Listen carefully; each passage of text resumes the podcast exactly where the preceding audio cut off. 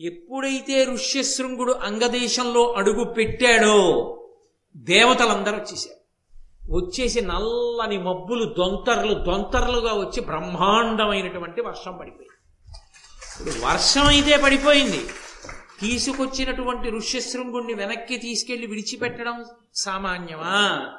ఎందుకు తీసుకొచ్చి ఇప్పుడు ఆయన రాజ్యంలోకి వచ్చారంటే చాలా మందిని చూశాడా లేదా?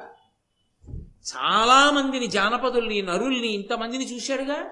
జంతువుల్ని తల్లులు తండ్రులు కొడుకులు కూతుళ్ళు కోడళ్ళు అల్లుళ్ళు మనవలు మునిమనవలు ఇంతమంది గృహస్థు ఆశ్రమాలు బంధనాలు అన్ని చూశాడు కదూ? మరి ఎలా? విభాండకుడికి తెలిస్తే అంటే నా కొడుకు తపశ్శక్తిని ఇలా వాడుకున్నావా అంటే? అందుకని చాలా తెలివైన వాడు రోమపాదుడు. కొంతకాలం పాటు ఒక ఉద్యానవనంలో గోశాలయం నుంచి తరువాతి కాలమనందు తన అంతఃపురానికి తీసుకెళ్ళి తన యొక్క కుమార్తె అయినటువంటి శాంతాదేవినిచ్చి వివాహం చేశాడు. ఎప్పుడో అప్పుడు బ్రహ్మచర్యాన్ని విడిచిపెట్టి గృహస్థాశ్రమంలోకి వెళ్ళవలసిందేగా? అందుకని శాంతాదేవినిచ్చి వివాహం చేశాడు. ఆ శాంతాదేవితో వివాహం చేసుకున్నాడు. ఎంతో సంతోషంగా అక్కడ ఉన్నాడు ఋష్యశృంగుడు. విభాండకుడు ఏమిరా కొడుకు కనపట్టలేదు అని చూశాడు. చూసి ఒక్కసారి దివ్య దృష్టితో చూస్తే ఆయనకి తెలిసింది అక్కడ ఉన్నాడని. ఆ రోమ ఆయన్ని వెతుక్కుంటూ వెడుతుంటే ఒక చోటికి వెళ్ళి అడిగేసరికి పెద్ద గోసంపద కనపడింది. ఇదంతా ఋష్యశృంగుడిదే విభాండక మహర్షి నీ కుమారుడిదే అన్నారు. వీడు ప్రయోజకుడు అయ్యాడరా గృహస్థాశ్రమంలోకి వెళ్ళాడు. తగిన ఇల్లాలు దొరికింది వీడికి. నాకు ఒక సమస్య తప్పింది. మంచి ఇల్లాలనే పొందాడని వెళ్ళి చాలా సంతోషించాడు. ఆ శాంతాదేవి యొక్క శీలాన్ని చూశాడు. ఇంత మంచి కోడలు రావడం కన్నా కావలసింది ఏముంది కాబట్టి నా ఆశ్రమం తరించిందని వెళ్ళి తన కొడుకుని కోడల్ని కూడా ఆహ్వానించి ఇద్దరిని వెంట పెట్టుకుని తన ఆశ్రమ ప్రాంగణానికి చేరుకున్నాడు. తర్వాత ఋష్యశృంగునికి కుమారులు కలిగారు. ఆ విధంగా ఋష్యశృంగుని యొక్క రాక చేత వానలు పడ్డాయి. అంతటి మహాతపోశక్తి సంపన్నుడైనటువంటి ఋష్యశృంగుడు ధర్మరాజా ఇదిగో ఇక్కడకొచ్చి స్నానం చేసి ఉన్నాడు. అందుకే ఈ సరోవరం ఆయన పేరు మీదుగా వచ్చింది. ఇప్పుడు నువ్వు విశ్వామిత్రుడున్న ఆశ్రమంలో ప్రవేశించి చక్కగా నమస్కారం చేసి ఆ పక్కన ఉన్న కౌశికీ నదిలో స్నానం చేసి అదిగో ఋష్యశృంగ మహర్షి స్నానం చేసినటువంటి ఆ తటాకమునందు నువ్వు కూడా స్నానం చేయి. దాని చేత నువ్వు అపారమైనటువంటి ఈశ్వర కృపని పొందుతావని రోమశ మహర్షి ధర్మరాజు గారికి చెప్తే ధర్మరాజు గారు ఆ తటాకముల ఎందు ఆ నది ఎందు తటాకమునందు స్నానం చేశారు. తర్వాత వాళ్ళు అటుగా వెడుతుంటే ఒక నదీ తీరాన్ని వెంబడిస్తూ వెళ్ళిపోతే ఈశాన్య దిక్కుగా ఒక గొప్ప నది ఒకటి కనపడింది. దానికి వైతరిణి అని పేరు ఆ నదికి. అక్కడికి తీసుకెళ్ళి రోమస మహర్షి ఒక మాట చెప్పారు. నువ్వు ఈ వైతరిణి నదిలోకి ద్రౌపదీదేవితో నీ తమ్ముళ్ళతో కలిసి దిగి చాలా జాగ్రత్తగా స్నానం చేయి ఈ నదీ స్నానం చేసినప్పుడు చక్కగా పరమభక్తితో ఎవరు చేస్తారో వాళ్ళకి దేవతలందరి యొక్క అనుగ్రహం కలుగుతుంది. కాబట్టి నువ్వు స్నానం చేయవలసింది అన్నారు. ఒక్కొక్క నది యొక్క శక్తి అలా ఉంటుంది. వెంటనే ధర్మరాజు గారు ఆ నదిలోకి దిగి స్నానం చేశాడు. స్నానం చేసి బయటికి వచ్చాడు. ముందు స్నానం చేసిన వాడు రోమశ మహర్షి ధౌమ్యుడు బ్రాహ్మణులు చేశారు ధర్మరాజు గారు చేశాడు. చేసి వచ్చిన తర్వాత అడిగాడు రోమశ మహర్షి చేశావా స్నానం? ఇప్పుడు నదీ స్నానం వల్ల నువ్వు తేజస్సు పొందావన్నాడు ఆయన అన్నాడు ధర్మరాజు గారు నేను ఆ నదిలో స్నానం చేసి నిలబడినప్పుడు నాకు సమస్త లోకములు కనపడ్డాయి. వైఖానసులు చేస్తున్నటువంటి వేదనాదం నాకు వినపడింది అన్నాడు. వెంటనే రోమశ మహర్షి అన్నాడు నువ్వు కారణజన్ముడివి నువ్వు సామాన్యుడివి కావు. నువ్వు విశేషమైనటువంటి తేజస్సు కలిగిన వాడివి. అందుకే ఇక్కడికి ముప్పై వేల యోజనముల దూరంలో చేస్తుంటారు వైఖానసులు ఆ వేదనాదాన్ని. అది నీకు వినపడింది ఈ నదిలో నిలబడిన కారణం చేత.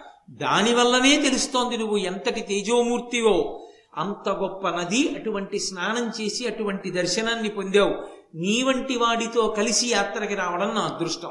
రావయ ధర్మరాజా అని రోమశ మహర్షి ఆయన్ని తీసుకుని వెడుతూ ఒక ప్రత్యేకమైన ప్రదేశానికి తీసుకెళ్ళి చెప్పారు. ఈ ప్రదేశంలో విశ్వకర్మ దక్షిణదే దక్షిణ భారతదేశం దక్షిణాన ఉన్నటువంటి అరణ్యములతో కొండలతో సహా భూమినంతటినీ కూడా ఒకనకొకప్పుడు యజ్ఞం చేసి ఆ యజ్ఞంలో ఋత్విక్కుగా ఉన్నటువంటి కశ్యప ప్రజాపతికి దానం చేశాడు. దానం చేస్తే ఈ దక్షిణ దిక్కున ఉన్న భూమి భూమంతా కశ్యప ప్రజాపతికి చెందింది. చెందితే భూమికి ఆగ్రహం కలిగింది. నేను కశ్యప ప్రజాపతికి చెందను నేను ఆయన చేత స్వీకరింపబడనని ఆమె సముద్రంలోకి వెళ్ళిపోయింది. వెళ్ళిపోతే తనకి ధారపోయబడినటువంటి భూమి తనకి దక్కకుండా ఉండడం తనకి అవమానం కనుక కశ్యప ప్రజాపతి తపస్సు చేశారు భూదేవి గురించి. అనుగ్రహించినటువంటి భూదేవి మళ్ళీ సముద్రంలోంచి వేది రూపంలో పైకొచ్చింది. వేది అంటే హోమం చేసేటటువంటి ప్రత్యేకమైనటువంటి కుండం. వేది రూపంలో పైకొచ్చింది. ఓ ధర్మరాజా ఈ వేది మీద నిలబడాలి. ఈ వేది మీద నిలబడినప్పుడు అగ్ని అగ్నిర్మిత్రోయోనిహి అని ఒక ప్రత్యేకమైన మంత్రం ఉంది. ఆ మంత్రం చెప్తూ నిలబడాలి. పరిశుద్ధ హృదయంతో ఆ ఎవరు వేది మీద నిలబడతారో వాళ్ళకి అపారమైనటువంటి బలం వస్తుంది. ఆ వేది మీద నించోడంలో దోషం వచ్చిందా అది సముద్రంలోకి వెళ్ళిపోతుంది. కాబట్టి నువ్వు పరమభక్తితో వేది మీదకెక్కి నిలబడు. ధర్మరాజు గారు మంత్రపఠనం చేస్తూ వేది మీదకి ఎక్కి కిందకి దిగాడు. అది సముద్రంలోకి కుంగలేదు. అంటే ధర్మరాజు గారు అపారమైనటువంటి తపశ్శక్తిని అపారమైనటువంటి బలాన్ని పొందాడు దానివల్ల. అంటే రోమశ మహర్షి ధర్మరాజు గారు రేపొద్దున్న కురుక్షేత్ర సంగ్రామంలో ఎందరో మహితాత్ముల్ని తట్టుకుని యుద్ధం చేసి విజయాన్ని సంపాదించాలి. అంత పెద్ద విజయం సంపాదించి ఈ ధరణీ మండలానికి అంతటికీ సార్వభౌముడిగా పట్టాభిషేకం పొందాలి అంటే ఎంతమంది దేవతలు అనుగ్రహిస్తే ఆయనకటువంటి శక్తి కలుగుతుంది. అంతమంది దేవతలు అనుగ్రహించడానికి కావలసినంత పుణ్యబలం ఉండద్దు. అంత పెద్ద పుణ్యబలం రావడానికి అరణ్య పర్వాన్ని వనపర్వాన్ని ఆరణ్య పర్వంగా మార్చి గురువులైనటువంటి వారు అనుగ్రహించి ధర్మరాజు గారిని ఎక్కడెక్కడికి తీసుకెళ్ళి ఏ తీర్థముల ఎందు ఏ నదుల ఎందు స్నానం చేయిస్తే ఎటువంటి ఫలితాన్ని పొందుతాడో ఏ క్షేత్రములను తొక్కినంత మాత్రం చేత అటువంటి శక్తి పొందుతాడో అటువంటి వాటన్నిటికీ తీసుకెళ్ళి అటువంటి శక్తిని కట్టబెడుతున్నాడు. అది గురువుల యొక్క అనుగ్రహం. కాబట్టి ఇప్పుడు మహేంద్ర పర్వతం మీదకి తీసుకెళ్ళాడు. ఆ మహేంద్ర పర్వతం మీదే ఒకనకొకప్పుడు పరశురాముడు నిలబడ్డాడు. ఇప్పటికీ పరశురామ క్షేత్రములు అని పిలుస్తారు. ఆ అటువైపు ఉన్న క్షేత్రాలన్నిటినీ. ఆయన భూమిని అంతటినీ కూడా దానం చేసేసాడు కశ్యప ప్రజాపతి కాలకొకప్పుడు దానం చేసేసి ఈ భూమి నీది అన్నాడు. అందుకే భూమికి కాశ్యపి అని పేరు. ఆయన అన్నాడు కశ్యప ప్రజాపతి భూమిని అంతటినీ నాకు దానం చేసేసావు కదా. దానం చేసేసిన తర్వాత ఇప్పుడు నీకు మళ్ళీ కొత్తగా భూమి ఎక్కడది? నిలబడడానికి భూమి లేదు. కాబట్టి నువ్వు ఎక్కడికి వెళ్ళిపోతావో వెళ్ళిపోయి భూమి నాది. నాకు దానం చేశాక ఇక నీదిగా నువ్వు వాడుకోకూడదు. అది ధర్మశాస్త్రం. ఒక వస్తువు మనం ఇదం నమమా అని దానం చేసేసాం అనుకోండి చతుర్థి విభక్తి వేసి మళ్ళీ ఓసారి నేను వాడుకుంటానండి అని తీసుకోకూడదు. దానం చేసేస్తే అవతల వాళ్ళది అయిపోయింది. భూమినంతటినీ కశ్యప ప్రజాపతికి ఇచ్చేస్తే ఇక పరశురాముడి నించోడానికి భూమి ఇది భూమి లేదు. నువ్వు దీని మీద ఉండకూడదు. కాబట్టి నువ్వు తొలగిపో అన్నాడు కశ్యపుడు. తను నిలబడడానికి భూమి లేదని మహేంద్ర పర్వతం మీద నిలబడి అడిచాడు పరశురాముడు. సముద్రం అడుగున కొంత భూమి ఉంది. ఓ సముద్రమా? నాకు కొంత భూమిని విడిచిపెట్టి వెనక్కెళ్ళు. అంటే సముద్రం అంది నువ్వంటే నాకు భయం. ఒక్క క్షత్రియుడు తప్పు చేస్తే ఇరవై ఒక్క మాటలు భూమి అంతటినీ తిరిగి చంపావు క్షత్రియుల్ని నీకెంత భూమి కావాలో నువ్వే నిర్ణయించుకో. నేను ఎక్కువ పెడితే అంతెందుకు దెబ్బలాడచ్చు తక్కువ ఇస్తే తక్కువ ఎందుకు ఇచ్చావనొచ్చు. నీకెంత కావాలో చెప్పండి అయితే నా పరశువు విసురుతాను గండ్రగొడ్డలి. అది ఎక్కడ పడుతుందో అక్కడ వరకు నువ్వు వెనక్కి వెళ్ళాలి అంటే ఆ పరశువుని గిరగిర తిప్పి విసిరాడు. విసిరినప్పుడు అది ఎక్కడికి వెళ్ళి పడిందో సముద్రం అంత మేర వెనక్కి వెళ్ళిపోయింది. వెనక్కి వెళ్ళిపోతే వచ్చినటువంటి ప్రదేశంలో ఏర్పడిన క్షేత్రాలన్నిటికీ పరశురామ క్షేత్రాలని పేరు అందుకే. అందుకే పరశురాముడు అక్కడ పూజల కొరకు ప్రత్యేకంగా బ్రాహ్మణుల్ని తీసుకెళ్ళాడు. తీసుకెళ్ళి అక్కడ బ్రాహ్మణ్యాన్ని నిలబెట్టాడు. ఉడిపి మొదలైన ప్రాంతాలన్నీ ఆ పరశురామ క్షేత్రాల్లోకే వస్తాయి. అది పరశురాముని యొక్క అనుగ్రహం చేత వచ్చిన భూమి. అందుకని అక్కడ ఉంటాడు ఆయన. ఆయన చిరంజీవి. అందుకని అక్కడ ఉంటాడు. ఉండి ప్రతి చతుర్దశి తిథి నాడు మహేంద్రగిరి పర్వతం మీదకు ఒకసారి వస్తాడు. ఎందుకు వస్తాడంటే ఆయన శిష్య పరంపర ఉంది. ఆ శిష్యులందరూ ఆయన్ని చూసి నమస్కారం చేసి పూజ చేస్తారు. అందుకు వస్తాడు. అందులో అకృతవ్రణుడు అని ఒక శిష్యుడు. అకృతవ్రణుడు. ఆయన పేరంత చిత్రమైనటువంటి పేరు. చెయ్యనిటువంటి వ్రణము కలిగినటువంటి వాడు. అకృతవ్రణుడు అనబడేటటువంటి ఆయన ఆ మహేంద్రగిరి మీద కూర్చుని పరశురామ ఆరాధన చేస్తున్నాడు. ధర్మరాజు గారు వెళ్ళారు అక్కడికి. ఇక్కడేనయా పరశురాముడు వస్తాడని మహానుభావుడైనటువంటి రోమశ మహర్షి చెప్పారు. ఆ అకృతవ్రణుడు అనబడేటటువంటి పరశురాముడి శిష్యుణ్ణి ధర్మరాజు గారు అడిగారు. ఎప్పుడు వస్తాడు పరశురాముడు ఇక్కడికి అని అడిగారు. చతుర్దశి తిథి నాడు వస్తాడు అన్నారు. చతుర్దశి తిథి వరకు మేము ఇక్కడ ఉంటే మాకు పరశురామ దర్శనం అవుతుందా అని అడిగాడు. మీరు ఉండండి మీరు ధర్మాత్ములు కనుక పరశురాముడు దర్శనం ఇస్తాడు మీకు. ఆయన మహానుభావుడు. కాబట్టి ఉండండి అన్నారు. చతుర్దశి పర్యంతం మహేంద్రగిరి మీద ఉండిపోయాడు ధర్మరాజు. తమ్ముళ్ళతోటి తన భార్య అయినటువంటి ద్రౌపదీదేవితోటి కలిసి ఉండిపోయాడు. ఆ ఉండిపోయినప్పుడు అడిగాడు అకృతవ్రణుణ్ణి అసలు ఈ పరశురాముడికి ఇంత గొప్పతనం ఇందులో కొన్ని కొన్ని మహాభారతం ఆరణ్య పర్వంలోవి కావు ఇప్పుడు నేను చెప్పినటువంటివి ఈ పరశు గండ్రగొడ్డల విసరణ నేను ఇతర విధమైనటువంటి పురాణాల్లో ఉన్నటువంటి విశేషాలని కొన్నింటిని కలుపుతున్నాను. ఎందుకుంటాడు మహేంద్రగిరి మీద అన్నది సుస్పష్టం అవడం కోసమని కాబట్టి చతుర్దశి తిథి నాడు వస్తాడు మాకు దర్శనం ఇవ్వడానికి. మీరు కూడా పొందొచ్చు. అంటే పరశురామునికి ఇంత గొప్పతనం ఎక్కడి నుంచి వచ్చింది? ఇంత తేజోవంతుడు ఎలా కాగలిగాడు? ఆయన చూస్తే బ్రాహ్మణుడు పరశురాముడు. పుట్టినది జమదగ్ని మహర్షికి పుట్టాడు. జమదగ్ని మహర్షికి పుట్టినటువంటి పరశురాముడు బ్రాహ్మణుడు పరమసాత్వికుడై ఉండాలి. ఎంతో కొన్ని కోట్ల మంది బ్రాహ్మణుల చేత ఆరాధింపబడుతుంటాడు. అటువంటి వాడు అంత పౌరుషాన్ని పొంది గండ్రగొడ్డలి చేత్తో పట్టుకుని క్షత్రియుళ్ళ ఇరవై ఒక్క మార్లు భూమి అంతా తిరిగి క్షత్రియులంద అన్న వాళ్ళందరినీ చంపేశాడు.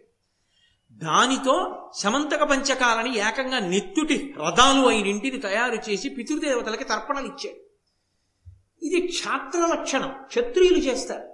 ఆయన బ్రాహ్మణుడు. బ్రాహ్మణుడికి ఇంత క్షాత్రం ఏమిటి? ఇంత శక్తి ఏమిటి? ఇంతమందిని చంపడం ఏమిటి? బ్రాహ్మణుడి మనసు ఉండకూడదే? అంత కరుకుగా ఉండకూడదే? ఎలా చెయ్యగలిగాడు? ఎందుకు పరశురాముడు ఇలా ఇంత తేజస్సు పొందాడు? నువ్వు ఆయన శిష్యుడివి కదా నాకు చెప్పవలసింది అని అడిగాడు. అడిగితే ఆయన చెప్పడం ప్రారంభం చేశాడు ఆ అకృతవ్రణుడు. కన్యాకుబ్జాన్ని పరిపాలించేటటువంటి గాధి అనబడేటటువంటి మహారాజు ఉండేవాడు ఆ గాధి కుమారుడే విశ్వామిత్రుడు. గాధి అనబడేటటువంటి మహారాజు ఉన్నాడు. ఆ గాధికి ఒక కుమార్తె ఆమె సత్యవతి. ఆ సత్యవతే కౌశికీ నది కింద మారింది. ఆ సత్యవతి యొక్క సోదరుడు విశ్వామిత్రుడు. సరే అది అలా ఉంచి వింటుండండి జాగ్రత్తగా. కొంచెం పేర్లు జాగ్రత్తగా వింటేనే మీకు జ్ఞాపకంలో ఉంటాయి. కాబట్టి కన్యాకుబ్జాన్ని పరిపాలించినటువంటి గాధి అనబడేటటువంటి మహారాజు యొక్క కుమార్తె సత్యవతి. ఆ సత్యవతీదేవిని వివాహం చేసుకుంటాను అని అడిగాడు రుచీకుడు అనబడేటటువంటి మహర్షి. ఆ రుచీకుడి తండ్రి భృగువు ఈ రుచీకుడు వెళ్ళి అడిగాడు గాధిని నీ కుమార్తె సత్యవతిని నాకు ఇచ్చి వివాహం చెయ్యవలసింది అన్నాడు. ఆయన అన్నాడు తప్పకుండా ఇచ్చి వివాహం చేస్తాను. కానీ మాకు పరంపరాగతంగా ఒక అలవాటు ఉంది. మా ఇంట్లో ఆడపిల్లని పెళ్ళి చేసుకోవాలి అంటే శుల్కం కట్టాలి కొంత ఇవ్వాలి. అవి ఏవి ఇవ్వాలో తెలుసా? అవి ఇస్తే నీకు ఇచ్చి పెళ్ళి చేస్తాను. ఎందుకని? ఆమె క్షత్రియ కాంత అడుగుతున్నవాడు బ్రాహ్మణుడు. ఈయనకిచ్చి పెళ్ళి చేస్తే ఈయన ఎక్కడో అరణ్యాల్లోనూ ఆశ్రమాల్లోనూ తిప్పుతాడు. ఎందుకు వచ్చిన గొడవ అని ఆయన తేలేనిది అడుగుదామని ఆయన అన్నాడు. ఒక్క కర్ణంబు నీలోత్పల శ్యామమై తనువెల్ల శశిహంస ధవళమైన ఎట్టి గుర్రములు వేయి కన్య కుంకువిట్లో ఓపుదేని మునీంద్ర దీని నమరంగా పెండిలియగు ఇది మా కుల ధర్మంబు నావుడు ధరుని పెండ్లియగు వేట్క భార్గవుడప్పుడు వరుణేంద్రుపాలికి జని వాని బడసి తెచ్చే. అవనినాథ గంగయందు కన్యాకుబ్జపురవంబునందు పుట్టెనట్టి హయ సహస్రమమలమై నాట గోలెడు అశ్వతీర్థమనగ నయ్యనదియు. మాకు నీకు సత్యవతిని పెళ్ళి చేసుకోవాలని ఉంటే ఓ రుచి కూడా కన్యాశుల్కాన్ని కట్టాలి. ఇది మా వంశాచారం. ఏమిటి కట్టాలో తెలుసా?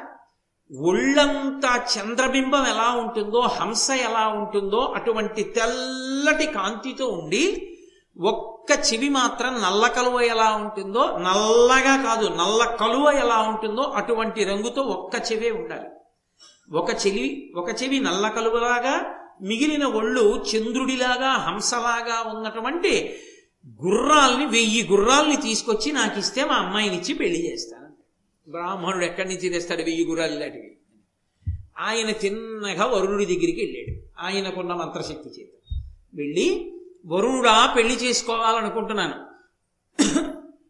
పెళ్ళి చేసుకోవడానికి డబ్బు అడిగితే కూడా తప్పకుండా ఇవ్వాలి. ఎందుకో తెలుసా? అది కూడా స్నాతక వ్రతం అని పేరు. స్నాతక వ్రతం అనేక విధాలుగా ఉంటుంది. అయ్యా నాకు పెళ్ళి చేసుకోవడానికి డబ్బులు లేవండి. పెళ్ళి చేసుకుందాం అనుకుంటున్నాను. మీరు నాకు కొంచెం ధన సహాయం చేయవలసింది అని మగపిల్లవాడు అడిగాడు అనుకోండి. లేదు అని అనకూడదు గృహస్థు. తప్పకుండా సాయం చేయాలి. అది పరమధర్మాల్లో ఒకటి. కాబట్టి స్నాతకుడు వచ్చి అడిగినట్లు. అలా అడిగితే డబ్బు ఇచ్చారనుకోండి ఆ పుణ్యం మామూలుగా ఎవరో పెళ్ళి చేసుకుంటుంటే పేదవాళ్ళని మీరు పట్టుకెళ్ళి ఇచ్చిన పుణ్యంతో సరిపోదు. వాళ్ళే వచ్చి అడిగి డబ్బు మీ దగ్గర పట్టుకెళ్ళారనుకోండి అది విశేష పుణ్యం. మహాత్ములైనటువంటి వారు అలా సహాయం చేస్తారు కూడా. కాబట్టి ఒకనకొకప్పుడు వైష్ణవ సంప్రదాయంలో ఉన్నటువంటి ఒక మహానుభావుడు కూడా అలాగే చెయ్యవలసి వచ్చింది కూడా. కాబట్టి వేదాంత దేశికులని దయాశతకం చేశారు. వారు ఒకప్పుడు బంగారు వర్షం కురిపించవలసి వచ్చింది. అలా బ్రహ్మచారికి పెళ్ళి చేసుకోవడానికి డబ్బు ఇవ్వడానికి. కాబట్టి ఆ ఈ రుచీకుడు వరుణుడి దగ్గరికి వెళ్ళాడు. వెళ్ళి ఏమయ్యా నేను పెళ్ళి చేసుకుందాం అనుకుంటున్నాను. మా మామగారు నల్ల కలువ రంగు పోలిన ఒక్క చెవు చంద్రబింబం హంసలా ఉన్న తెల్లటి ఒళ్ళు ఉన్న వెయ్యి గుర్రాలు కావాలన్నాడు. ఆ గుర్రాలు నాకు ఇప్పిద్దు అన్నాడు. అంటే ఆయన అన్నాడు గుర్రాలే కదా కావాలి. ఇప్పుడు ఇక్కడ ఇచ్చారనుకో వరుణలోకంలో వెయ్యి గుర్రాలు ఎలా పట్టుకెడతావు? వరుణలోకం ఎక్కడుందో అదంతా నాదేగా. నీళ్ళు ఎక్కడున్నా నావే. కన్యాకుబ్జానికి ఒడ్డున గంగా నది ప్రవహిస్తోంది. నువ్వు వెళ్ళి ఆ గంగ ఒడ్డున నించో స్నానాల తీరంలో నించో స్నానాలు చేసే చోట. నువ్వు నించోగానే ఆ గంగా నదిలోంచి ఆ ఒడ్డున నువ్వు నించున్న చోట వెయ్యి గుర్రాలు పైకొస్తాయి. వాటిని తోలుకెళ్ళి రాజుకిచ్చి రాజు పిల్లనిస్తాడు సరిపోతుందా? ఇప్పుడు వరుణలోకంలో ఇస్తే పశ్చిమ దిక్కు నుంచి అక్కడికి తీసుకెళ్తావు వీటిని? అన్నాడు. అంటే ట్రాన్స్పోర్ట్ కూడా తానే అరేంజ్ చేశాడు అని అనవలసి అంటే చాలా సంతోషించి రుచీకుడు తిరిగి వచ్చి గంగ ఒడ్డున నించున్నాడు. కన్యాకుబ్జం అనే నగరం ఉన్నటువంటి చోట ప్రవహిస్తున్నటువంటి గంగా స్నానఘాట్ అనుకోండి అక్కడ నించున్నాడు. అందులోంచి వరుసగా వెయ్యి గుర్రాలు పైకెక్కి. ఇప్పుడు ఈ వెయ్యి గుర్రాలని పట్టుకెళ్ళి గాధి మహారాజుకి ఇచ్చాడు. ఎక్కడ వెయ్యి గుర్రాలు అటువంటివి పైకెక్కాయో దాన్నే అశ్వతీర్థము అని పిలిచారు గంగానదిలో. అది కన్యాకుబ్జంలో అశ్వతీర్థం అన్న పేరుతో గంగలో ఇప్పటికీ అటువంటి రేవు ఉన్నది అని రోమశ మహర్షి చెప్పి ఆ అకృతవ్రణుడు పరశురాముడి చరిత్ర కథ చెప్తున్నాడు. కాబట్టి అలా రుచీకుడు సత్యవతిని వివాహం చేసుకున్నాడు. చేసుకుని ఆమెని తీసుకుని ఇంటికి వచ్చాడు ఇంటికి వస్తే రుచీకుని తండ్రి ఉన్నాడు కదా భృగు ఆయన చాలా సంతోషించాడు. చాలా మంచి పిల్ల కోడలుగా వచ్చిందిరా మనకని ఆనందించి కోడలి యొక్క ప్రేమ చూసి ఆనందించిన వాడై ఒక రోజున కోడల్ని పిలిచాడు. పిలిచి అమ్మా నేను చాలా ప్రీతి చెందానమ్మా నీ నడవడికి నీకు వరం ఇవ్వాలనుకుంటున్నాను. నీకేం కావాలో కోరుకో ఇస్తాను. ఆవిడంది నాకు మంచి బిడ్డడు కావాలి అని ఊరుకోలేదు ఆవిడ. అప్పటికి గాధి మహారాజు గారికి తన ఒక్కతే కూతురు కొడుకులు లేరు. కాబట్టి తను పెళ్ళి చేసుకొచ్చేసింది. కొడుకులు లేరు రాజ్యం ఏమైపోతుందో అని గాధి బెంగ పెట్టుకుని ఉంటాడు కదా? అందుకని ఆవిడంది అలాగో మామగారు వరగమ వరమణగమన్నారు కదా అని నాకు ఒక మంచి కొడుకు మా అమ్మకు ఒక మంచి కొడుకు పుట్టేటట్టు అనుగ్రహించండి. ఆయన నవ్వి అన్నాడు అలాగేలే తప్పకుండా పుడతారు. ఓ సత్యవతి నువ్వు ఋతుస్నాతమైనప్పుడు మేడి వృక్షాన్ని కౌగిలించుకో. మీ అమ్మ ఋతుస్నాత అయినప్పుడు ఆమె అశ్వత్థ వృక్షాన్ని కౌగిలించుకోవాలి. మీరిద్దరూ అలా కౌగిలించుకుంటే గర్భదోషాలు తొలగిపోయి మీ ఇద్దరికీ కూడా మంచి కుమారులు కలుగుతారు. వరం ఇస్తున్నానన్నాడు. ఆమె వెళ్ళి సంతోషంగా తల్లికి చెప్పింది. ఇద్దరూ ఋతుస్నానం అయిన తర్వాత ఆ చెట్లని కౌగిలించుకునేటప్పుడు ఎవరిని ఏది కౌగిలించుకోమని మామగారు చెప్పాడో అక్కడ చిన్న పొరపాటు పడింది కోడలు. పడి ఈవిడ వెళ్ళి తల్లి కౌగిలించుకోవలసిన అశ్వత్థ వృక్షాన్ని కౌగిలించుకుంది. సత్యవతీదేవి వెళ్ళి కూతురు కౌగిలించుకోవలసిన మేడి చెట్టుని కౌగిలించుకుంది. కౌగిలించుకుని ఇంటికి వచ్చారు వచ్చిన తర్వాత చూశాడు భృగువు. తెలిసిపోయింది. తను ఒకలా సంకల్పం చేశాడు. వాళ్ళు ఒకలా చేశారు. అందుకని కోడల్ని పిలిచన్నాడు పుత్రుడు నీకు బ్రహ్మకుల పూజ్యుడు పుట్టియు వాడు దారుణ క్షత్ర చరిత్రుడై పరగు గర్వమునన్. మరి నీ సవిత్రికిన్ క్షత్రియుడుద్ధవిల్లియు అగక్షయకారణుడు మహాతపత్రుడు నైధృతింబడయు బ్రాహ్మణ భావము బురితేజమును నువ్వు నేను ఏ చెట్టుని కౌగిలించుకోమన్నానో అది వదిలేసి వెళ్ళి అశ్వత్థ వృక్షాన్ని కౌగిలించుకున్నావు. అందుకే నువ్వు బ్రాహ్మణ వంశాన్ని మెట్టావు బ్రాహ్మణ కాంతం ఇప్పుడు. కానీ నీ కడుపున విపరీతమైనటువంటి క్షత్రియ తేజం ఉన్నవాడు పుడతాడు. వాడు పుట్టింది బ్రాహ్మణుడిగా. కానీ అపారమైనటువంటి క్షత్రియ తేజంతో రాజులందరినీ సంహరిస్తాడు.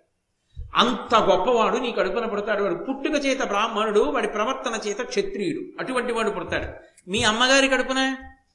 ఆవిడ క్షత్రియ కాంత ఎందుకని? గాధికి భార్య కాబట్టి. కానీ పుట్టినటువంటి వాడు క్షత్రియుడుగా ఉండాలి. కానీ పుట్టి క్షత్రియుడుగా పుట్టి అపారమైనటువంటి తపస్సు చేసి బ్రాహ్మణుల చేత కూడా నమస్కరింపబడేటటువంటి అద్భుతమైనటువంటి బ్రహ్మర్షిగా కలిగినటువంటి కాగలిగినటువంటి బ్రహ్మతేజోమూర్తి అక్కడ జన్మిస్తాడన్నాడు. అటు దిచయింది అపసవ్యమైంది. ఇటు పుట్టవలసిన వాడు అటు పుడుతున్నాడు అటు పుట్టవలసిన వాడు ఇటు పుడుతున్నాడు. హడిలిపోయింది సత్యవతి దేవి. అమ్మనాయనోయ్ బ్రాహ్మణుడిగా పుట్టి క్షత్రియుల్లా ప్రవర్తించేవాడు నాకొద్దు ఒక చిన్న ఉపకారం చేయండి. నా కడుపున బ్రాహ్మణుడే పుట్టి వాడి కడుపున అలాంటి వాడు పుట్టేటట్టు చేయండి. మనవాడు అలాంటి వాడు పుట్టేట్టు కొడుకు మంచివాడు పుట్టేట్టు చేయండి. కోరి కోరి తెచ్చుకున్నాడుగా భర్త పాపం రుచికుడు. అలాంటి కొడుకుని కన్నం ఎందుకుతాను అనుకుంది. భృగువు నవ్వి అన్నాడు కొడుకుని మనవణ్ణి చెయ్యాలి. ఇప్పుడు ఇదో కోరిక. కాదు? అలాగే. నీ కడుపున బ్రాహ్మణుడిగా పుట్టి క్షత్రియుడుగా ప్రవర్తించేవాడు మనవడిగా వస్తాడు. కొడుకుగా రాడులే. అనుగ్రహించారు. ఆ కారణం చేత రుచీకునకు సత్యవతీదేవికి ఒక కుమారుడు జన్మించాడు. ఆయన పేరు జమదగ్ని. జమదగ్ని మహర్షి. ఆ జమదగ్ని మహర్షి వల్లే లోకంలో చెప్పులు గొడుగు వచ్చాయి అంతకుముందు లేవు. చెప్పులు గొడుగు. ఆయన ఆడుకుంటున్నాడు. ఒకప్పుడు భార్య రేణుకాదేవితో కలిసి సముద్రపు ఒడ్డు నుంచి నేను బాణం వేస్తాను నువ్వు పట్టుకొస్తూ ఉండన్నాడు ఆవిడ గర్భిణి. ఈయన బాణం వేస్తున్నాడు. ఆవిడ వెళ్ళి పట్టుకొస్తోంది. ఆవిడ పట్టరావడం ఆలస్యమైంది. ఎందుకు ఇంత ఆలస్యం అవుతోంది? తొందరగా తామే అన్నాడు. ఆవిడ ఇలా అని ఇలా అని. కడుపుతో ఉన్నానయా? పైన సూర్యుడు ఉదయించేశాడు. బాలభానుడు శోషించిపోతున్నాడు. అందుకని మెల్లిగా వెళ్తున్నాడు. ఆయన వెంటనే సూర్యుడి వంక కన్నెర్ర చేశాడు. మా ఆవిడ బాధపడేటట్టుగా ఏమిటి ప్రకాశిస్తున్నావు నువ్వు? వెంటనే సూర్యుడు కిందకి దిగొచ్చానడు అయ్యి బాబోయ్ మహానుభావా నన్ను నువ్వు శాపించకో. మీ ఆవిడ నువ్వు ఆడుకుంటున్నారని పొద్దెక్కపోతే లోకాలు ఏమైపోతాయి? అందుకని ఒక పని చేస్తాను. నీ కోసం నేను రెండు సాధనాల్ని సృష్టిస్తున్నాను. మొట్టమొదట బ్రాహ్మణుడికి నేనే దానం చేసుకుంటున్నాను. చెప్పులు గొడుగు ఎండ పడకుండా ఇవి వేసుకో కాళ్ళు కాలకుండా అవి వేసుకో మీ ఆవిడ్ని కూడా వేసుకోమని ఆడుకోండి కావలసిన అప్పటి నుంచి చెప్పులు గొడుగు వచ్చాయి. అందుకే బ్రాహ్మణుడికి స్నాతకంలో చెప్పులు గొడుగు ఇస్తారు. అది కారణం. జమదగ్ని మహర్షి దగ్గర చేయి ఇవన్నీ భారతాంతర్గతం కావు. ఏవో గుర్తొచ్చినప్పుడల్లా వేరు విషయాలు తీసుకొచ్చి కలిపి చెప్తున్నాను నేను. అంటే నా సొంతం కాదు. పురాణాంతర్గతములు అవన్నీ. కాబట్టి ఈ జమదగ్ని మహర్షి సత్యవతీదేవికి కొడుకుగా వచ్చాడు. సత్యవతీదేవికి కొడుకుగా వచ్చినటువంటి జమదగ్ని ప్రసేనజితుని యొక్క కూతురైనటువంటి రేణుకాదేవిని వివాహం చేసుకున్నాడు. ఈ రేణుకాదేవికి జమదగ్నికి కలిపి రుమన్వంతుడు సుషేనుడు వసుడు విశ్వావసుడు రాముడు అనబడేటటువంటి ఐదుగురు కుమారులు జన్మించారు. ఆయన ఏదో ఆశ్రమం కట్టుకున్నాడు జమదగ్ని రేణుకాదేవితో ఐదుగురు కొడుకులతో హాయిగా సంతోషంగా ఏదో కాలం గడిపేస్తున్నాడు. ఇలా కాలం గడిపేస్తుండగా ఒక విచిత్రమైనటువంటి విషయం జరిగింది. ఒక రోజున అరణ్యంలో వెడుతున్నారు వీళ్ళందరూ. వెడుతూ ఉండగా ఒక సరోవరం ఒకటి కనపడింది. ఆ సరోవరంలో మార్తికావత దేశము అనబడేటటువంటి దేశాన్ని పరిపాలించేటటువంటి చిత్రరథుడు అనబడేటటువంటి రాజు తన భార్యలతో కలిసి జలక్రీడలాడుతున్నాడు. రేణుకాదేవి నిలబడిపోయి ఆ జలక్రీడలాడుతున్నటువంటి రాజు వంక తదేకంగా చూసింది. ఆమె మనసులో కలగకూడని భావం కలిగింది. అంటే ఆయన ఎందు మరులు పొందావిడ. పరమ తపస్ పరమ తపశ్శక్తి సంపన్నుడైనటువంటి జమదగ్ని తెలుసుకున్నాడు. తన భార్య వేరొక పురుషుని ఎందు అనురక్త అయింది అని.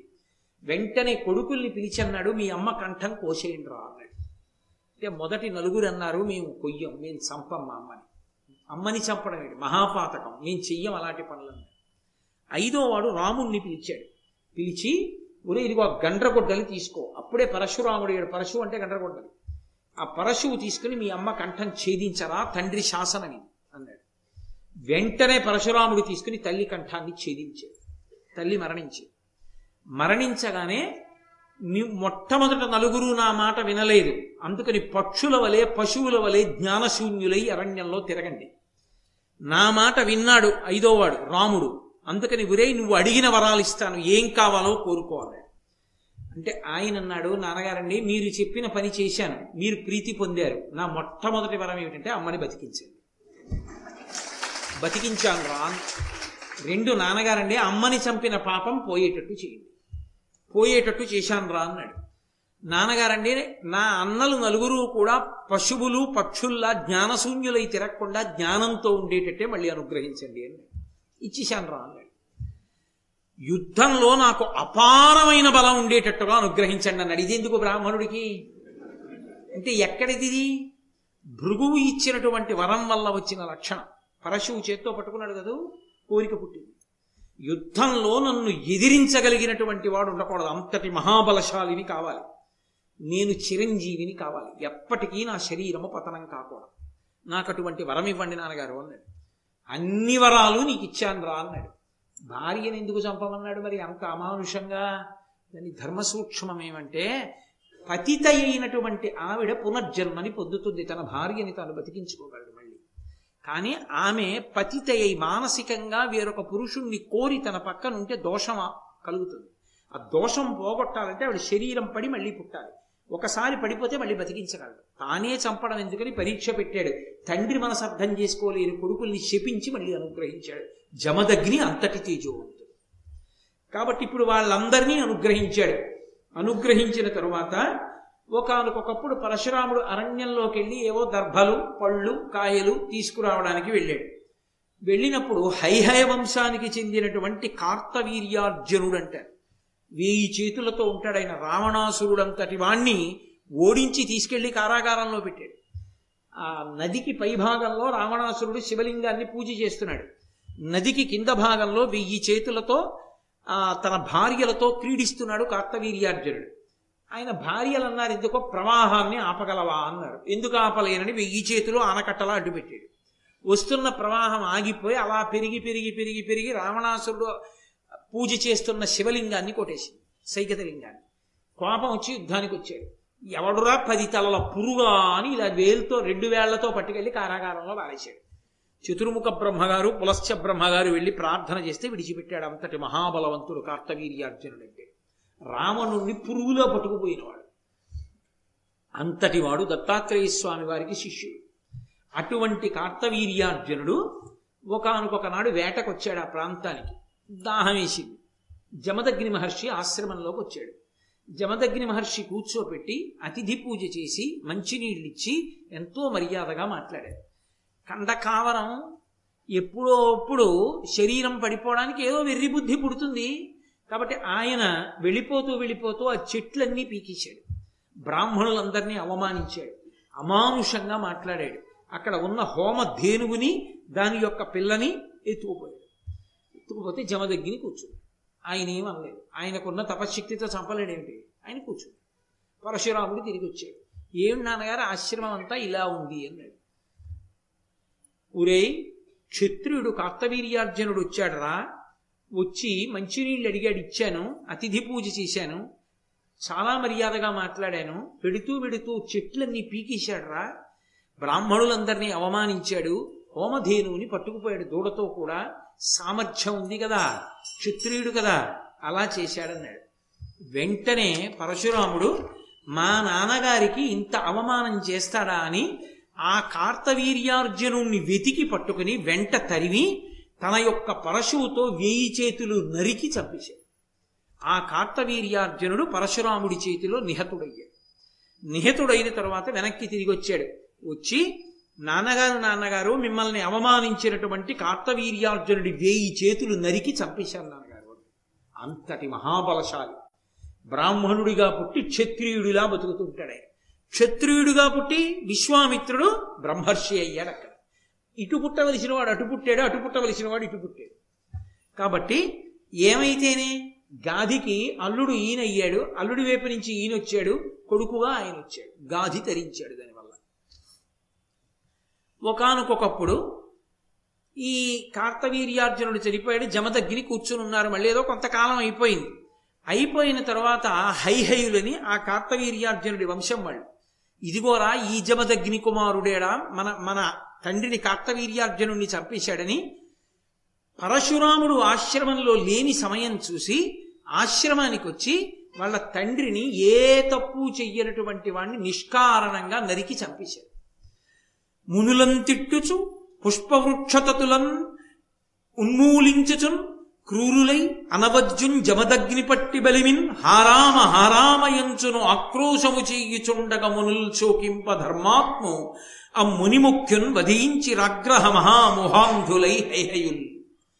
మహా తేజస్శాలి అయినటువంటి వాడు గొప్ప తపశ్శక్తి ఉన్నటువంటి మహర్షిని తన కొడుకైనటువంటి పరశురాముణ్ణి పిలుస్తూ హారామ హారామ అని అరుస్తున్నా కూడా ఆ పక్కన ఉన్నటువంటి బ్రాహ్మణులందరినీ కూడా శిక్షించి చెట్లు పీకేసి ఆ జమదగ్ని మహర్షి యొక్క కంఠాన్ని దునుమాడి ఆయన్ని సంహరించి హైహైలు వెళ్ళిపోయారు వెళ్ళిపోయిన తర్వాత ఈ కేకలు విన్నాడు. విని అరణ్యంలో ఉన్నటువంటి పరశురాముడు పరుగు పరుగుని తిరిగి వచ్చాడు తల్లి తండ్రి శరీరం మీద పడి ఏడుస్తోంది. అమ్మా ఏమైందమ్మా అని అడిగాడు. నాయనా నిన్నే పిలుస్తున్నాడు రా మీ తండ్రి. హా రామా హా రామా అని అరుస్తున్నాడు. అయినా కూడా వినకుండా ఏ దోషం చెయ్యనటువంటి మీ తండ్రిని ఆ క్షత్రియాధములు ఇలా సంహరించి వెళ్ళిపోయారు అని వెంటనే ప్రతిజ్ఞ చేశాడు. అమ్మా నేను ఉపేక్షించనమ్మా నిష్కారణంగా తపస్సు చే నిష్కారణంగా ఎవరి జోలికి వెళ్ళకుండా తన తపస్సు తాను చేసుకుంటూ పరమసాత్విక జీవనం గడుపుతున్నటువంటి నా తండ్రి అయిన జమదగ్ని క్షత్రియులు వచ్చి సంహరించారు కనుక ఈ భూమి మీద క్షత్రియులన్నవారు లేకుండా నాకెవరు ఎదురు తిరుగుతారో వాళ్ళందరినీ సంహరిస్తాను అని ఇరవై ఒక్క పర్యాయములు భూమండలమంతా పర్యటించి అడ్డొచ్చి తనతో యుద్ధం చేసిన క్షత్రియులందరినీ సంహరించాడు. సంహరించి దానితో ఐదు పెద్ద పెద్ద మడుగులు ఏర్పరిచాడు ఆ నెత్తురితో. ఆ నెత్తుటితో పితృదేవతలకి తర్పణలిచ్చాడు. తదనంతరము పితృదేవతలు ప్రత్యక్షమై ఏం కావాలని అడిగితే మీరు ప్రీతి పొందారు నేను చేసిన పాపం పోవాలి. ఇదిగో ఈ హ్రదములన్నీ కూడా ఈ ఐదు మడుగులు పరిపూర్ణమైన పవిత్ర జలములతో నిండిపోవాలి. ఎవరు వచ్చి స్నానం చేస్తే వాళ్ళు అనుగ్రహం పొందాలన్నాడు. అవే శమంతక పంచకాలు అయ్యాయి కాబట్టి ఆ పరశురాముడు అలా చేసి చిట్ట చివర ఈ పెద్ద యజ్ఞం చేసి ఆ యజ్ఞంలో ఈ భూమిని అంతటినీ కూడా దానం చేసేశాడు కశ్యప ప్రజాపతికి. అందుకని కాశ్యపి అని పేరు పొందింది భూమి. అప్పుడు తనకి భూమి లేకపోతే ఈ మహేంద్రగిరి పర్వతం మీద నిలబడ్డాడు. నిలబడి సముద్రుణ్ణి అడిగాడు. ఇదిగో ప్రతి చతుర్దశి తిథి నాడు వస్తాడు పరశువు పట్టుకుని. మహా తేజస్సాలయ్య ఆయన చిరంజీవి అని చెప్పాడు ఆ అకృత వ్రణుడు అప్పుడు ధర్మరాజు గారు చతుర్దశి తిథి వరకు కూర్చుని చతుర్దశి తిథి నాడు వచ్చినటువంటి పరశురాముని యొక్క దర్శనం చేసుకుని ఆయన్ని పూజించి ఆయన యొక్క అనుగ్రహాన్ని ఆశీర్వచనాన్ని పొందారు. పరశురాముడంతటి మహాపురుషుని యొక్క అనుగ్రహాన్ని పొందాడు కాబట్టి ధర్మరాజు గారు మరింత శక్తిని పొందారు. నన్నయ్య గారు కదూ భారతాన్ని ఆంధ్రీకరిస్తున్నది దక్షిణ దిశగా వస్తున్నాడు ధర్మరాజు గారు. రాజమహేంద్రవరం దగ్గరికి వచ్చి గోదావరి నది స్నానం చేశాడు. తాను ఉన్నది ఆ గోదావరి ఒడ్డుని అక్కడే మహాభారతాన్ని ఆంధ్రీకరించాడు. అందుకే ఆ సంతోషంతో పడ్డ ఆ పద్యం నన్నయ్య గారికి.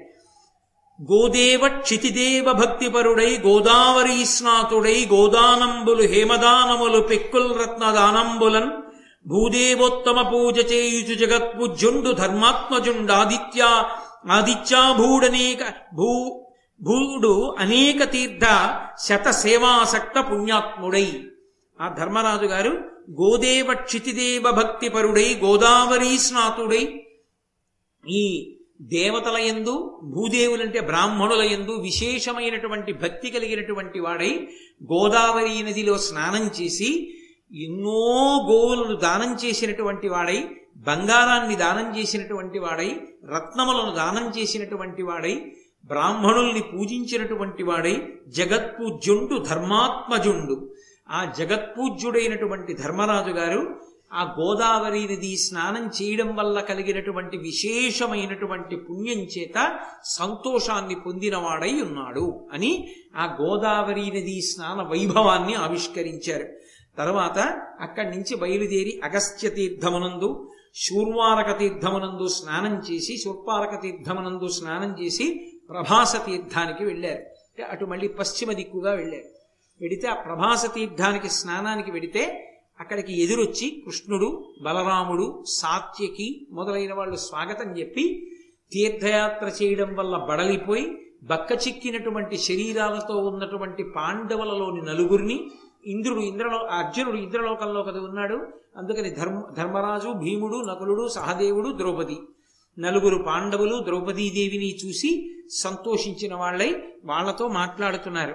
మాట్లాడుతుంటే బలరాముడు అన్నాడు ఇంతటి ధర్మానికి కట్టుబడిన వాళ్ళే వీళ్ళని మాయాజూదంలో ఓడించి అరణ్యవాసానికి పంపించి వీళ్ళు ఇలా కష్టాలు పడేటట్టుగా చేసినటువంటి మహాపాపాత్ముడైనటువంటి ఆ దుర్యోధను ఎందుకు ఉపేక్షించాలి? నా నాగలిని పట్టుకుని ఆయన ఆయుధం నాగలి. నా నాగలిని పట్టుకుని కృష్ణుడు శారంగమనేటటువంటి ఆ ధనస్సు పట్టుకుని మనం ఇప్పుడే వెళ్ళి ధార్తరాష్ట్రుల్ని సంహారం చేసి ఈ దుర్యో ఈ ధర్మరాజుని తీసుకెళ్ళి భూమండలానికి అంతటికీ పట్టాభిషేకం చేద్దామన్నాడు. మధ్య మధ్యలో మళ్ళీ కథని జ్ఞాపకం చేస్తుంటారు. అంటే అప్పుడు సాక్ష్యకి అన్నాడు ఘనమై నీ పృదు నీ పృథుబాహులాంగల నీ పృదులాంగల ముఖాఘాతంబుతోడం జనార్దన శార్ంగచ్యుత సాయకావలియు కందర్పేషు జాలంబు ఈ అనిరుద్ధోగ్రశిలీముఖావళియు మదీయాస్త్రాఘమున్ ధార్తరాష్ట్ర నికాయోత్తమ కాయ ఖండన పటిష్టంబయ్యడున్ బొరిలోన్. ఇందుకయా ఇంతసేపు అందరం ఎదురు చూడడం ఘనమై చాలా గొప్పదైనటువంటి నీ పృథుబాహులాంగలం నీ పృథులాం నీ పృథులాంగలాంగల ముఖాఘాతంబుతోడన్ నీ బలవత్తరమైనటువంటి చేతితో పట్టుకున్నటువంటి ఆ బాహులాంగల ముఖాఘాతంబుతోడన్ ఆ నాగలి అనబడేటటువంటి ఆయుధం యొక్క మొనతో నువ్వు ధాత్తరాష్ట్రుల్ని కొడితే వాళ్ళు పడిపోరా? జనార్దన శారంగ అచ్యుత సాయ కావలియం ఆ జనార్దనుడైనటువంటి కృష్ణ పరమాత్మ చేతిలో సారంగమనేటటువంటి ధనస్సుని పట్టుకుని విడిచిపెట్టినటువంటి బాణ పరంపరల చేత వాళ్ళందరూ నశించిపోరా? కందర్పేషు జాలంబు కందర్పుడు అంటే మన్మధుడు. మన్మధుడు ప్రద్యుమ్నుడిగా పుట్టాడు. కాబట్టి ఆ ప్రద్యుమ్నుడు విడిచిపెట్టేటటువంటి బాణ పరంపర పరంపరల చేత ఈ అనిరుద్ధోగ్రశి శిలీముఖాలియు ఈ అనిరుద్ధుడు విడిచిపెట్టేటటువంటి అపారమైనటువంటి బాణ పరంపరల చేత అదీ కాక మదీయాస్త్రౌఘమున్ నా చేతిలో ఉన్నటువంటి అస్త్రముల చేత ఆ ధాత్తరాష్ట్రుల యొక్క శిరస్సులన్నిటినీ మనం దునుమాడి అంతకా ఒకవేళ అర్జునుడు ఇంద్రలోకంలోంచి తిరిగొచ్చేంత వరకు ఎదిరి చూద్దామనుకున్నా లేకపోతే పదమూడు సంవత్సరాలు పూర్తయిపోయేంత వరకు ఆయన ఇచ్చిన మాట నిలబెట్టాలనుకున్నా పదమూడు సంవత్సరములు రాజప్రతినిధిగా అర్జునుడు రాజ్యం చేస్తాడు. పూర్తయిపోగానే ధర్మరాజుకు పట్టాభిషేకం చేసేద్దాం. అప్పటి వరకు అసలు దుర్యోధనుడు ఎందుకు బ్రతికుండాలి? ఇప్పుడే బయలుదేరి మనం ఆ ధాత్త రాష్ట్రాన్ని సంహరిద్దాం అన్నాడు. ఆ కృష్ణుడు సాత్యకి బలరాముడు ప్రద్యుమ్నుడు మొదలైనటువంటి వాళ్ళ యొక్క ఉద్ధతిని చూసిన వాడై ధర్మరాజు గారు అన్నాడు మీదయ మాకు గల్గగ నమిత్రులనొచ్చుట ఏమి పెద్ద? ధర్మోదయ నిత్యబుద్ధులను ఉత్తమ కీర్తుల నొప్పు ద్రోణ భీష్మాదుల సన్నిధానమున నిమ్మి బల్కిన పల్కు తప్పగా కాదని ధర్మనందనుడు గ్రమ్మరి చన్యదు వీర కోపములు. అయ్యా మీ దయ మాకు గల్గగ నమిత్రులనొచ్చుట ఏమి పెద్ద? మీ దయ మా ఎందున్నప్పుడు మీరు మా ఎందు ఇంత ప్రేమాస్పదులయ్యున్నప్పుడు ఆ శత్రువుల పట్ల మేము కొంతకాలం ఓర్పుతో ఉండడం పెద్ద మాకేమైనా పెద్ద విశేషమా?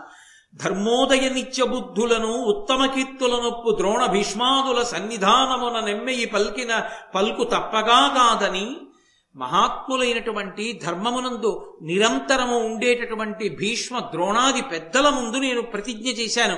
ఈ జూదంలో ఓడిపోతే పన్నెండేళ్ళ అరణ్యవాసం ఒక సంవత్సరం అజ్ఞాతవాసం చేస్తానని గురువుగారు ద్రోణాచార్యుల వారు ఉన్నారు. పితామహుడైనటువంటి భీష్మాచార్యుల వారు ఉన్నారు కృపాచార్యుల వారు ఉన్నారు పెద్దలు ఉన్నారు వాళ్ళ ముందు నేను చేసిన ప్రతిజ్ఞ వమ్మైపోయి మనమే తొందరపడిపోయి వెళ్ళిపోయి ధార్తరాష్ట్రుల్ని చంపేసి రాజప్రతినిధిగానో రాజుగానో మనమే ఆ రాజ్యం చేసేస్తే వీడు మాట తప్పినవాడు రా అని రేపు పొద్దున్న తాతగారు గురువుగారు అంటే నాకు చిన్నతనం కాదా? మీ వంటి పెద్దల యొక్క అనుగ్రహం నా ఎందుండగా? ఎప్పుడైనా నాకు రాజ్యాన్ని సంపాదించుకోవడం పెద్ద కష్టమా? కాబట్టి ఒక్క పదమూడు సంవత్సరములు ఓపిక పడితే మర్యాద పొందిన వాడిని అవుతాను కదా పెద్దల దగ్గర మాట తప్పని వాడిని అవుతాను కదా అని ధర్మనందనుడు గ్రమ్మరిచన్ యదువీర కోపముల్. ధర్మనందనుడైనటువంటి ధర్మరాజు గారు పలికినటువంటి మాటలలో ఉన్న విశిష్టమైనటువంటి తాత్పర్యాన్ని గుర్తించినటువంటి వాళ్ళై ఆయన మాట్లాడిన మాటలలో ఒక అర్థం పరమార్థం ఉన్నాయని వెంటనే కృష్ణుడు బలరాముడు మొదలైనటువంటి వాళ్ళందరూ శాంతించి నువ్వు కోరుకున్నట్టే పదమూడు సంవత్సరముల తరువాత రాజ్యాన్ని చేద్దువు కానివని ఆ ధర్మరాజుని మిగిలినటువంటి వాళ్ళని ఓదార్చి అక్కడ నుంచి బయలుదేరి వాళ్ళకి స్వాంతన కలిగిన తరువాత వీళ్ళు బయలుదేరి మళ్ళీ వీళ్ళ రాజ్యానికి వీళ్ళు వెళ్ళిపోయారంటే ద్వారకా నగరానికి వెళ్ళిపోయారు. పాండవులు తీర్థయాత్రని కొనసాగిస్తున్నారు. ఇటువంటి తీర్థయాత్రలో రేపు కొన్ని పరమోత్కృష్టమైనటువంటి అద్భుతమైనటువంటి ఘట్టములు నడుస్తాయి. ఆ ఘట్టములతో కూడుకున్న విశేషాన్ని రేపు సాయంకాలం ఆరు గంటల ముప్పై నిమిషాలకి కృష్ణ భగవానుడు పలికించినంత మేర పలుకుతాను. మళ్ళీ రేపు సాయంకాలం కలుసుకుందాం. మంగళాశాసన పరై పదాచార్య పురోగమై సర్వైశ్చ పూర్వైరాచార్యై సత్కృతాయాస్తు మంగళం. మంగళం కోసలేంద్రాయ మహనీయ గుణాత్మనే చక్రవర్తి తనూజాయ సర్వభౌమాయ మంగళం. ఉమా కాంతాయ కాంతాయ కామితార్థప్రదాయినే శ్రీగిరీశాయ దేవాయ మలినాథాయ మంగళం. సర్వం శ్రీ ఉమామహేశ్వర పరబ్రహ్మార్పణమస్తు. స్వస్తి.